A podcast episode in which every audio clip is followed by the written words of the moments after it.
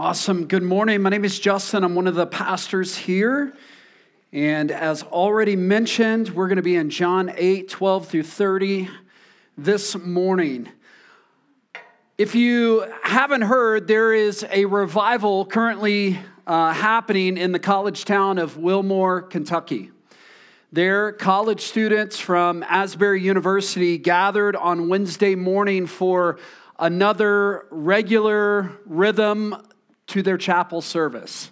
You can imagine waking up on Wednesday morning at Asbury University and walking into chapel like you've done over the course of the semester, time and time and time again.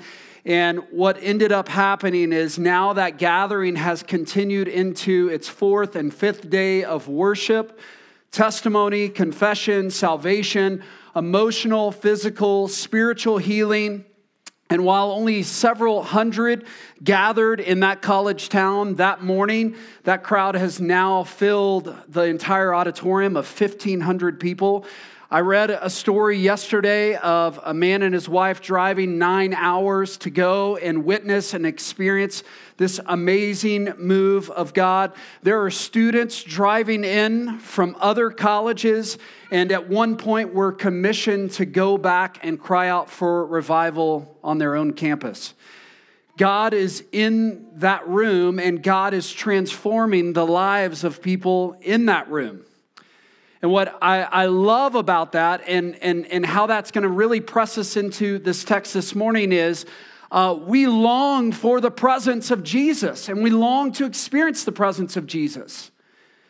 And I, I just wonder if this morning, as we walk in and as we come, not to another chapel service, but we come to another Sunday morning gathering here at Church of the Valley, could this be the moment where we really meet Jesus?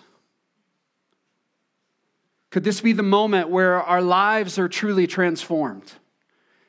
And there are certain weeks that I feel like in my preparation that the Lord just gives me an angst and a desire and a longing to see this and, and, and just desiring to experience that in the midst of our body, in the midst of our church. Mark Sayers talks about renewal and revival, and I want, I want you to read his definition because this is what I long for Church of the Valley to experience. The idea of renewal is the refreshment, release, and advancement that individuals, groups, churches, and cultures experience when they're realigned with God's presence. Assumption of our God given purpose to partner with God fully, participating in his plan to flood the world with his presence. And revival occurs when renewal occurs on a large scale, bringing significant advancement, growth, and kingdom fruit to a city, people group, movement, region, or nations. Revival is renewal gone viral.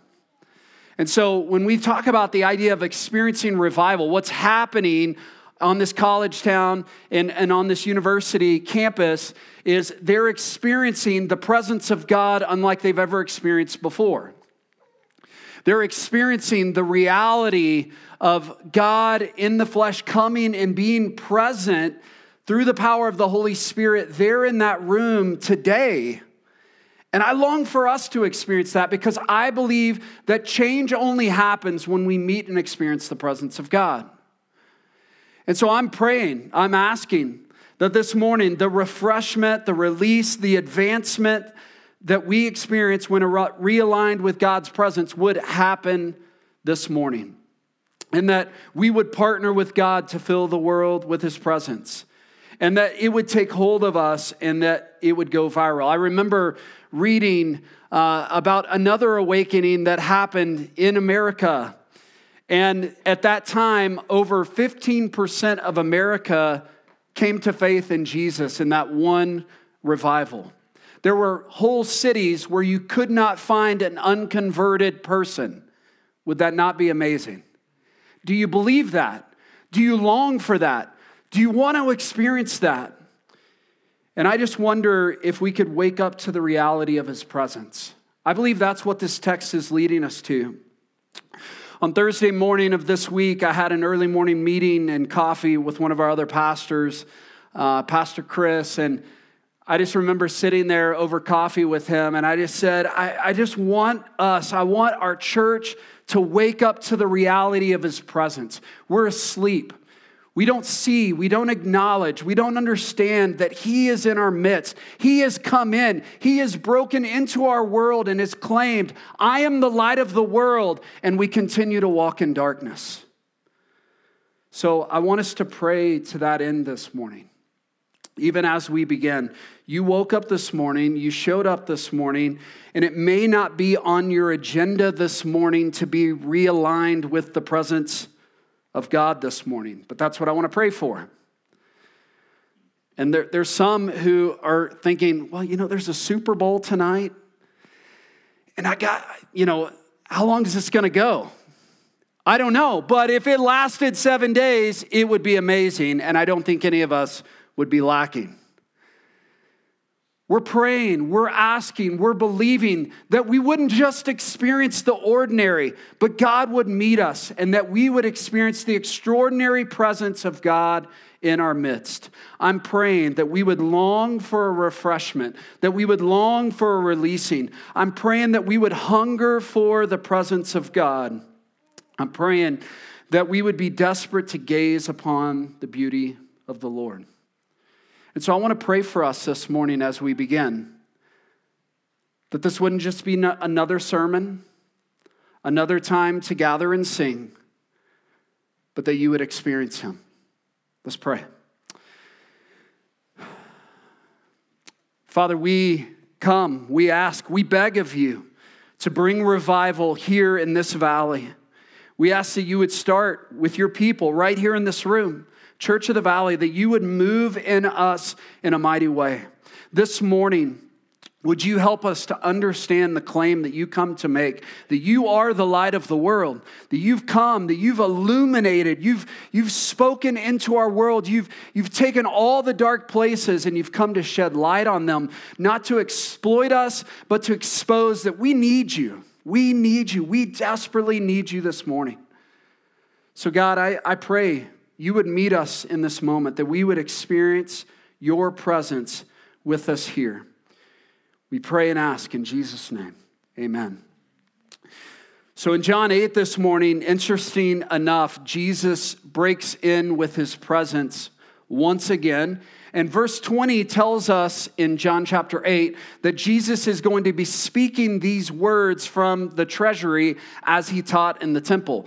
And I love this because a lot of us, you know, modern day readers, we're going to read this and we're going to kind of move through, but this is put in this, this uh, description and passage to give us some context of what is happening. And so the courtyard that is being described here is on the east side of the temple, and it's here where Jesus is going to come in and offer this invitation. And I believe that this invitation that Jesus offers is an invitation for us today, church, where he's not just inviting us to, to, to hear good advice, but to hear good news. And I'm just asking this morning how many of you, including yourself, think about the Bible as just good advice? We can kind of take it or leave it. You know, it's got, it's got some good advice. It's got, it's got some things that, that we might step into that, that we need to do. And what the good news of the Bible, what it describes is something's actually already been done and we just receive it. And one of the things, the pattern that we see throughout this gospel is people mistake the good news and, and they miss the invitation and they miss the presence of God. And if I'm honest with you today, I think we're in danger of missing the invitation and missing the presence of God. And I hope and I pray, and, and what we're asking is we want to receive the good news that's offered in this passage. How many of you, you're coming today and you're like, I need some good news this morning? Good news. Everybody's else life, you're awesome. No, come on. We need good news, right?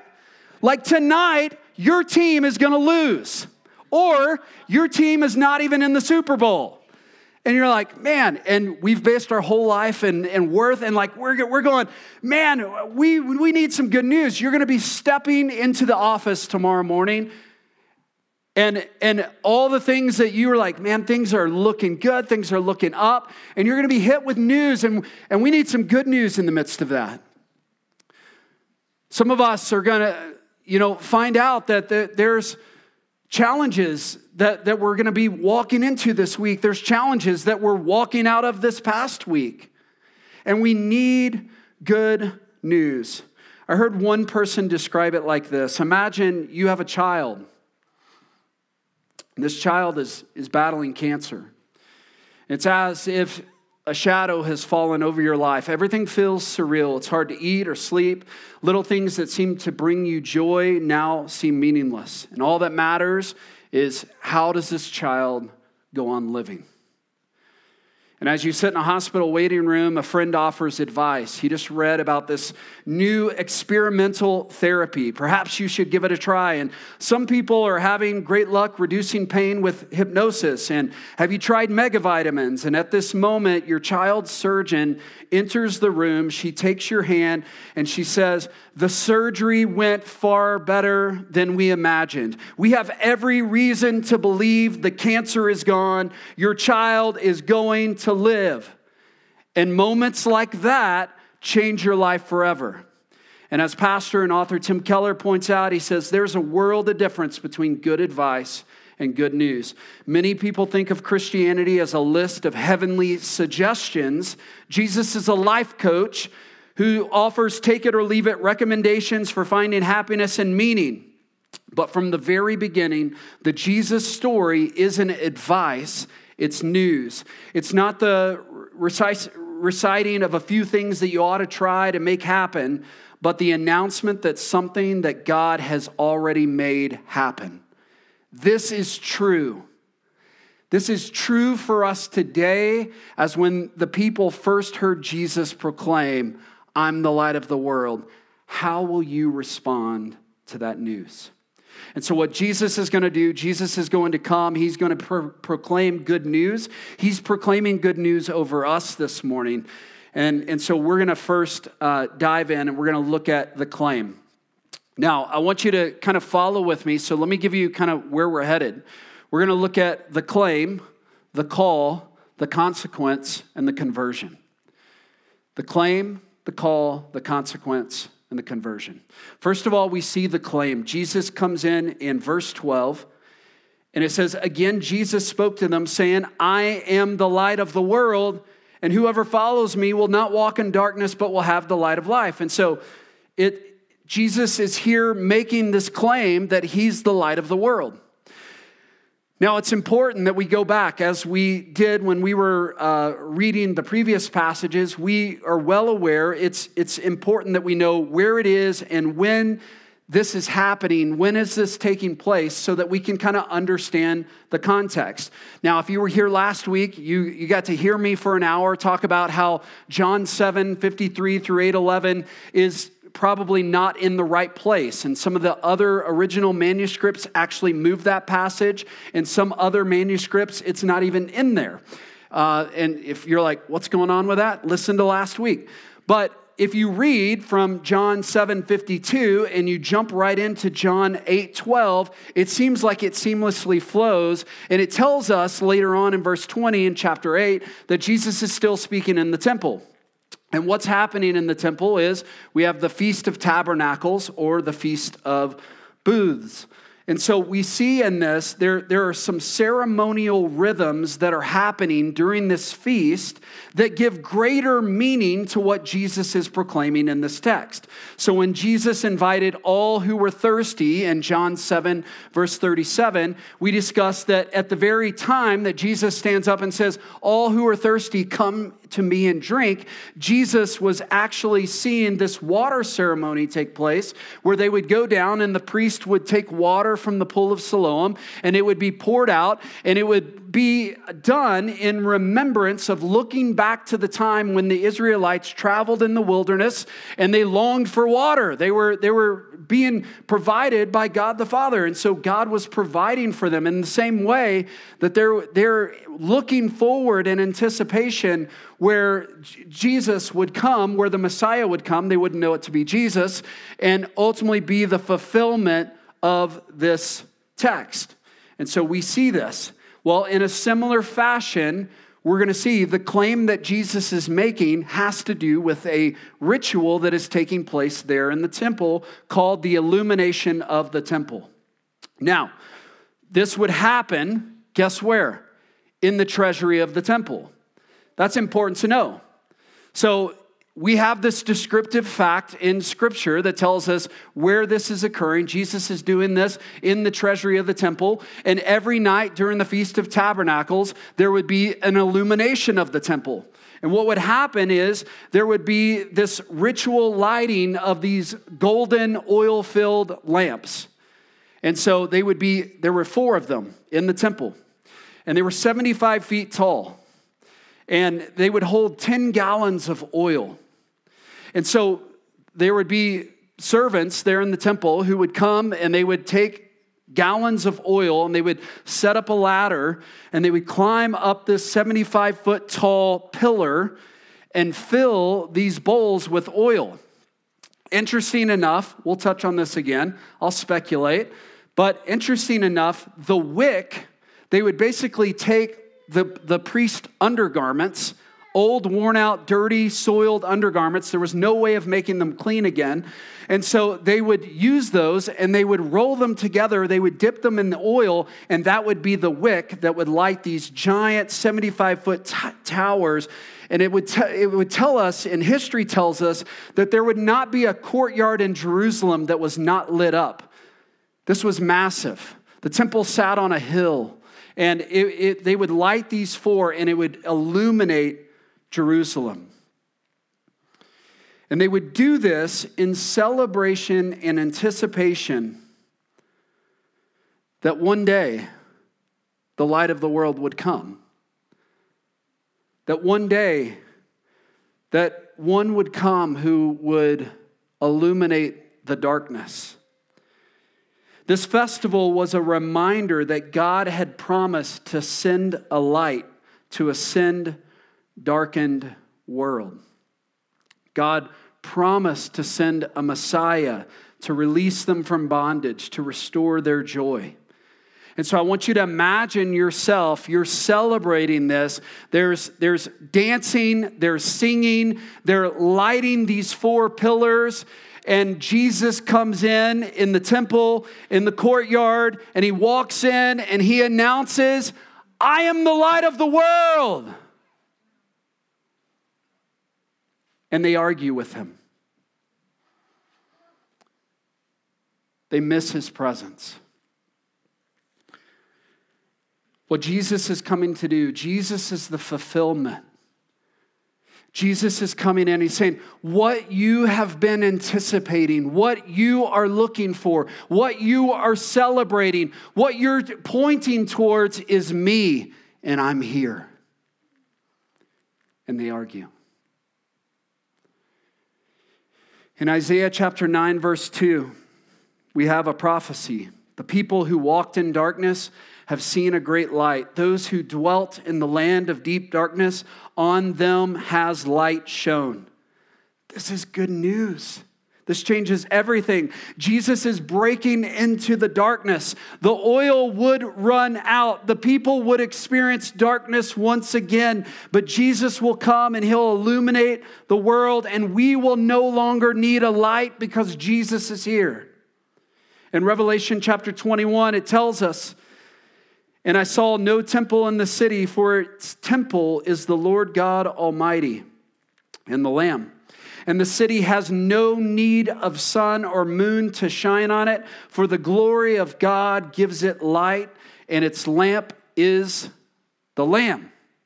Revelation 22, 5, and night will be no more. They will need no light or lamp or sun, for the Lord God will be their light, and they will reign forever and ever. A light is here.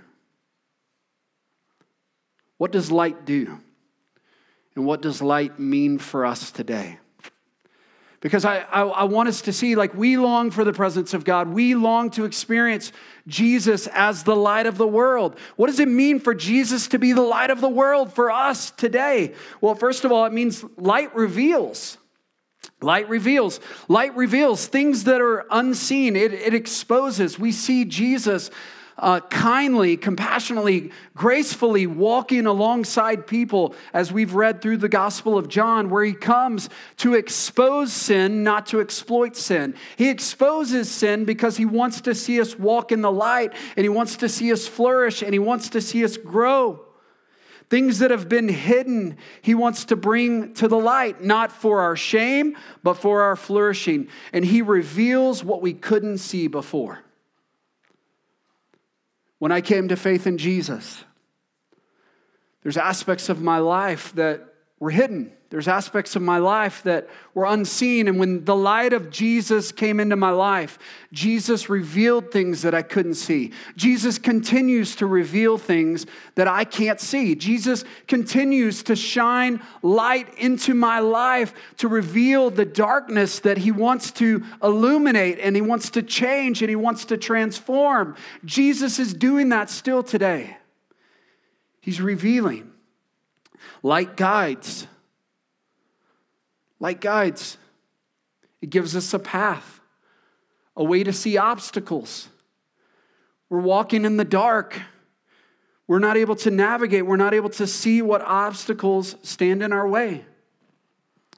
A few weeks ago, we were on vacation we did this hike up to a place uh, where there was a lighthouse.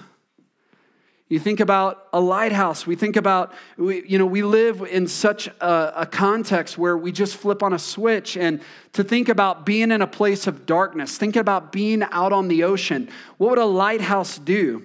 Well, a lighthouse has two primary purposes, right?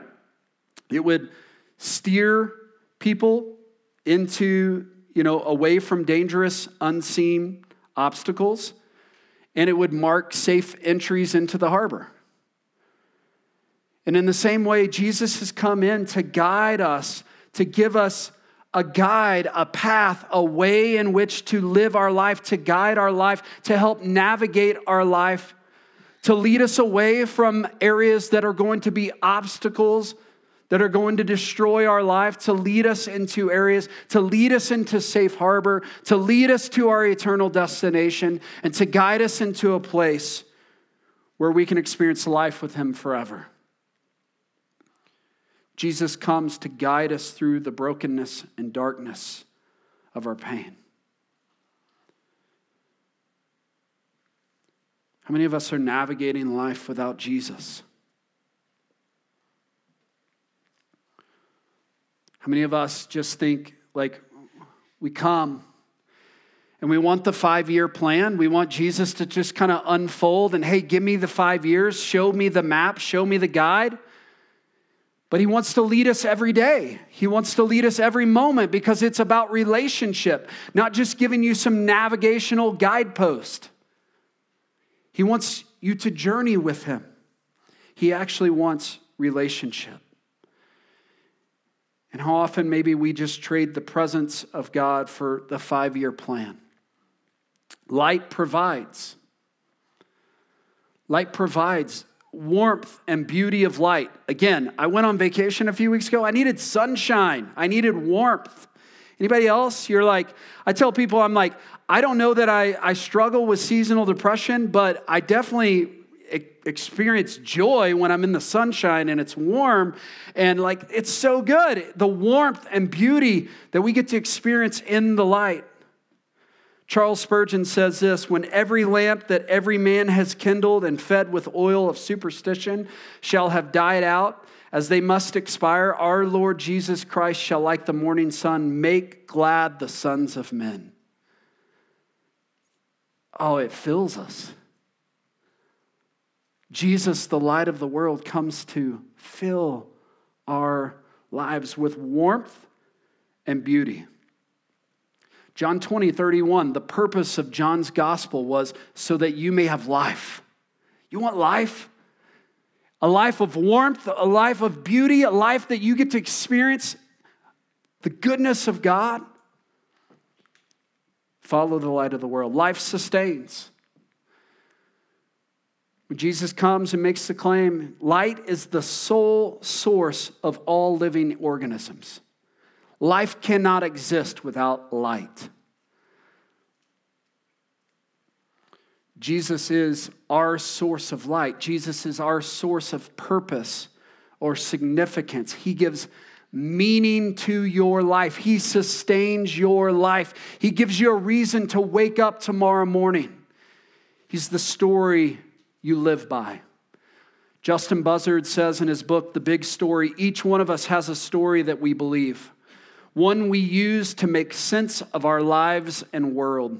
Some of us draw our stories from family legacy, while others try to escape the story of their family. Some live the stories of pursuing success, fame, or wealth. Some of us want to live the story of a hero, but are stuck in what seems like a boring story. Some of us fit our lives into a story taught by religion or a philosopher or thinker we admire. Some of us attach ourselves to the dominant storyline of the city we live in chasing pleasures in Las Vegas or power in Washington, D.C. We may not even be aware of it or even have thought of it in these terms, but it's true. We can't live without a sense of story. What is the story? What is the thing sustaining you? What is the thing that gets you up tomorrow morning? What are you pursuing? What are you following? Is it the light of the world? Because there's going to be other things claiming to be the light things that are seeking to gain your attention, things that are calling you to give your time, money, and energy. And here's what I want you to know those lights will go out, they will not sustain you. Jesus is the only thing that can sustain you, He is the light of the world. He makes that claim. Do you know it? And then we see the call. We see the call. Because it's not just he, he is the light of the world, but how do we respond to the light of the world? And it says in 812, Jesus spoke to them, I'm the light of the world. How do you respond? Whoever follows me will not walk in darkness, but will have the light of life. We're called to follow the light. To experience the light, one must follow. Again, Charles Spurgeon says, Now he that follows Christ shall never walk in darkness. To follow him, means this to commit yourselves to Him, to believe Him, to yield yourselves up obediently, doing what He bids, and implicitly accepting what He says. That's what it means to follow Him. I'm concerned that there are many people here that may know Jesus to be the light of the world, but don't follow Him, that don't submit your lives to Him, that don't look to Him. I look back this, this time, this ceremony that would take place at the Feast of Tabernacles was to look back to this time where the Israelites would look up into the sky and there would be a cloud by day and a fire by night. And this ceremony, this illuminating the temple, looked back on that moment. And so I, I imagine as I read Exodus chapter 13, it says this and, and the Lord went before them by day in a pillar of cloud to lead them along the way, and by night in a pillar of fire to give them light, that they might travel by day and by night. The pillar of cloud by day and the pillar of fire by night did not depart from before the people. And so I imagine, I, am just seeing people waking up, they're tabernacling with the Lord. They're living what they're celebrating here, the Feast of Booths. They, they have these makeshift homes and they're in the wilderness and they're waking up and they look up and they're like, oh, the presence of God is with us. The cloud's here. And it says the cloud would lead them. And so the cloud would move and they would follow. They would go where the cloud went. And they see a fire by night and they would see that fire in the presence and they would experience that fire and they would know that God is with them. They felt cared for, they felt sustained, they felt provided for, they felt guided. And in the same way, Jesus comes to say, I am that. And I just wonder how many of us are waking up. We're waking up on Monday morning and going, He's the light of the world. Where's He going? And that's going to dictate what I do today rather than my schedule rather than my iCal, rather than what circumstances or events. How many of us wake up really with the reality that the presence of God is there? Is he guiding? Is he sustaining? Is he pointing? Is he giving direction? Is he leading? Who are you following? Is Jesus the compass to your life or just some add on? Is Jesus truly leading you? Is Jesus truly guiding you? Is Church of the Valley being led by the light of the world? Are we waking up? And I get it. Like I I I'm we're the same. Like there's no difference. Like I'm I'm going I want to wake up tomorrow morning knowing and seeing and experiencing in the same way that they wake up in the wilderness and they look up and go, Oh, he's, he's here. I want to wake up tomorrow morning knowing he's here, he's present. And I want him to lead, I want him to guide. There's a comfort in that. I want him to set the agenda for the day. How do you know you're following the light? It says in this text that He's the light of the world. He's called us, He's invited us to follow Him. How do you know if you're following the light? Well, in John chapter 12, verse 36, it says this While you have the light, believe in the light, that you may become sons of light. And so you ask me, what does it mean? How do we know that we're following the light? Is that you reflect the light. In the same way that the, the moon has no illumination of its own, it's a reflection of the sun. And if that blew your mind this morning, science class in high school just changed your life, right? Like, we we're, we have this opportunity, we reflect.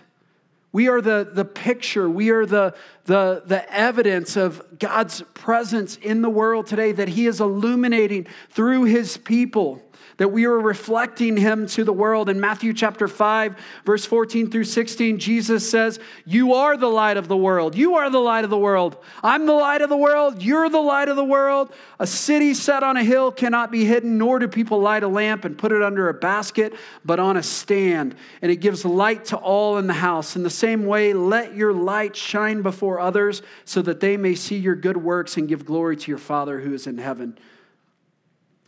While Jesus is no longer on earth physically with us, his light is still present in us. Maybe a question for us is how much light does your light life give forth? Are you using the opportunities that you have, that God has given you? Are you stewarding the resources God has given you to shine Christ wherever you go? How do you know you're following the light? You become a light. You're reflecting his image to the world.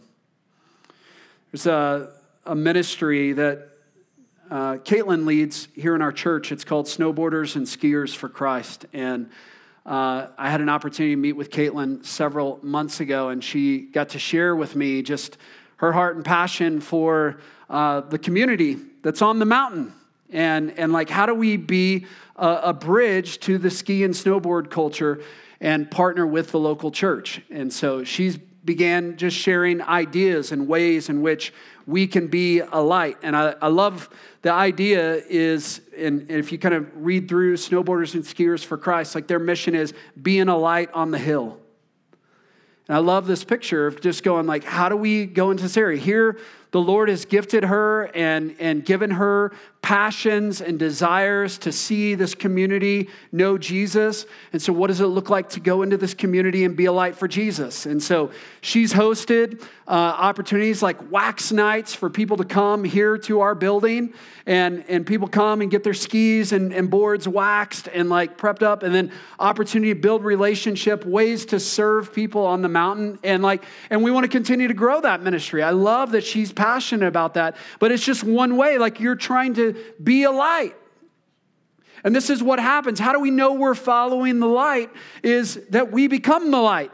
I don't want people just to confess Jesus. I don't want more attenders at Church of the Valley. I want people who follow Jesus, who see Jesus as the light of the world, and they reflect him. The consequence of not following the light is laid out to us in John 8 21 through 28. He says, So he said to them again, I'm going away, and you will seek me, and you will die in, in your sin. This is the consequence. The consequence of not following the light is that you will die in your sin. This is the predetermined destination for all who do not follow Jesus. The Jews said, Will he kill himself since he says, Where I'm going, you cannot come? He's referencing this, they're referencing this idea or this belief in the fact that, that suicide would be, uh, would cause you to experience separation. He says, You are of this world, and I'm not of this world. I told you that you would die in your sins, for unless you believe that I am He, you will die in your sins. And it's funny.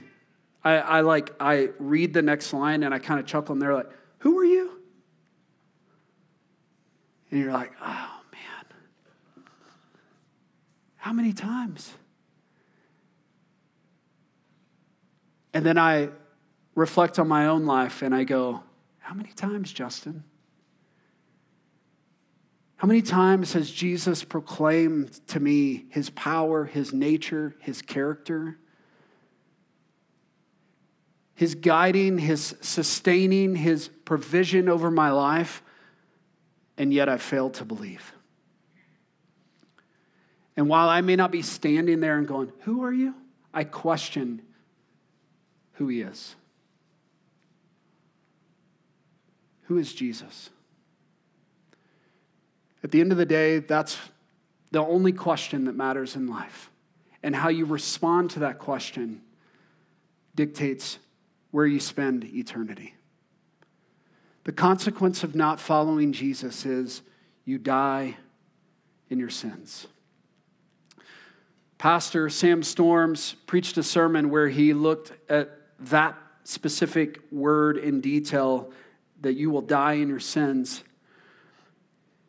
And he, he shared a brief summary is, is basically it doesn't seem fair that failure to follow Jesus on, on this one point has such eternal consequences.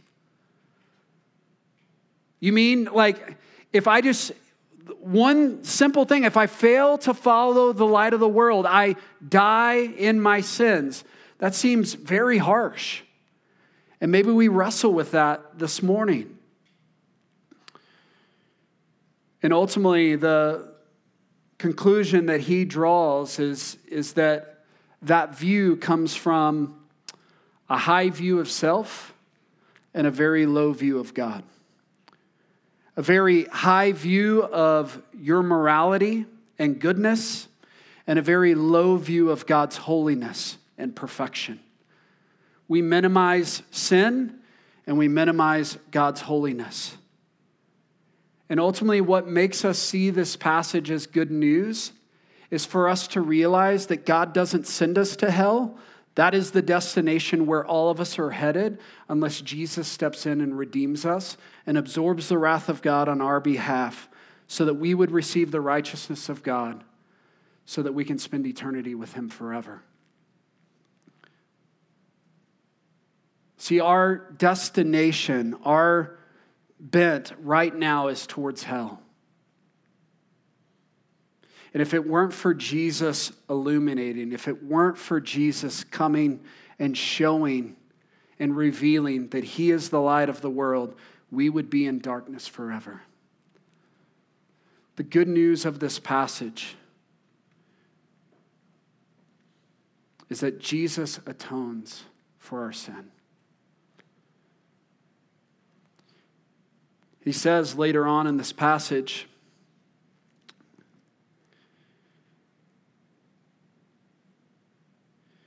says when Jesus is lifted up, they didn't understand what he was speaking. He said, When you have lifted up the Son of Man, then you will know that I am he. And ultimately, what we see in that is the, the cross is going to reveal the truth about Jesus. Because Jesus goes to the cross, he's persecuted, he's crushed for our sins, and he dies, but he doesn't remain dead he rises again. The cross reveals, the cross illuminates. In some ways, this is Jesus coming in and he's like, You can burn your underwear all you want and you will still be in your sins. It will not make you clean. Only I, who come in, the light of the world, can guide you, can sustain you, can lead you, can perfect you. I will give you life. The truth of this is if today, if we don't follow Jesus, if we don't look to him to lead us, hear me this morning. Hear the consequence. You are still in your sins. You will die. You're not a Christian. And you will spend eternity apart from him. But the good news of Jesus is in the midst of that very, very dark story, the light of the world has broken. So, what do we need to do? And that's where we get to verse 30. We want to experience the conversion. In John chapter 8, verse 30, it says, As he was saying these things, many believed in him. Many believed in him. Now, hear me, church. Almost every time I say that, I tend to believe that there are people who dismiss that because they go, I've already done that. I've already checked that box. I've, I believed in him. I did that when I was 12, when I was five, when I was seven. 90% of the time in the New Testament, when the gospel is preached, the gospel is preached to Christians. Because it's not just entry into this way of life with Jesus, but it's how we live our life in Jesus. Is that we constantly need to be reminded of the gospel. We need to constantly come to a place of belief. This morning, we need to come to a place of belief, to believe there is a light, that that light is the light of the world, and that he's given us an invitation to follow him. And you know how we show that we believe him is we follow him is that we submit our lives to Him, that we wake up tomorrow morning knowing that there is a guide. He's called all of us to believe. If He is the light, if He's the light of the world, are you following Him? Are you experiencing His presence? Let's pray.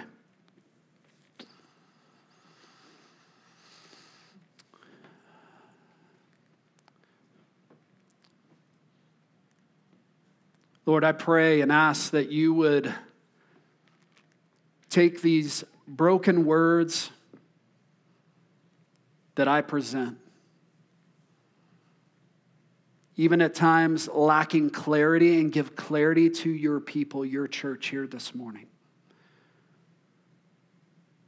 I pray that you would expose. I pray that you would reveal. I pray that you would illuminate the dark areas of our life, that you would convict, not for exploitation, but for flourishing. That you would call us into the light, that you would allow us to see your invitation to follow you today.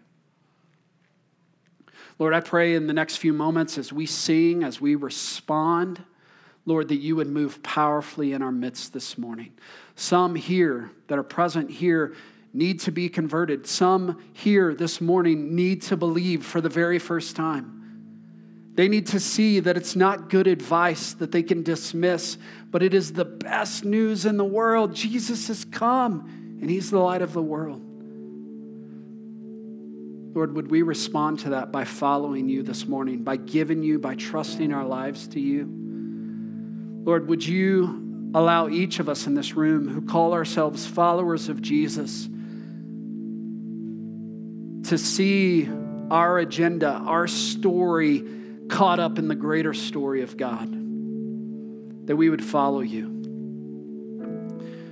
I want my life and our life, I want us to wake up tomorrow morning with a renewed sense of your presence. as a cloud, as a fire that hovered. You say you're the light of the world. You're here. We want to see that. We want to experience that. Would you wake us up tomorrow morning knowing that? Help us to know that tomorrow, our, our day is yours. You've given us another day on this earth. We want to submit it to you. Whatever you have for us, Lord, lead us, guide us, sustain us, provide for us, steer us away from obstacles, lead us into the safe harbor. Lord, thank you that you do that. Thank you that you never leave us. Thank you that you didn't depart us, that you continue to be that light that leads us. We need that. So, Lord, I pray in the next few moments as we respond that you would move by the power of your Holy Spirit individually across this room. We pray and ask in Jesus' name. Amen.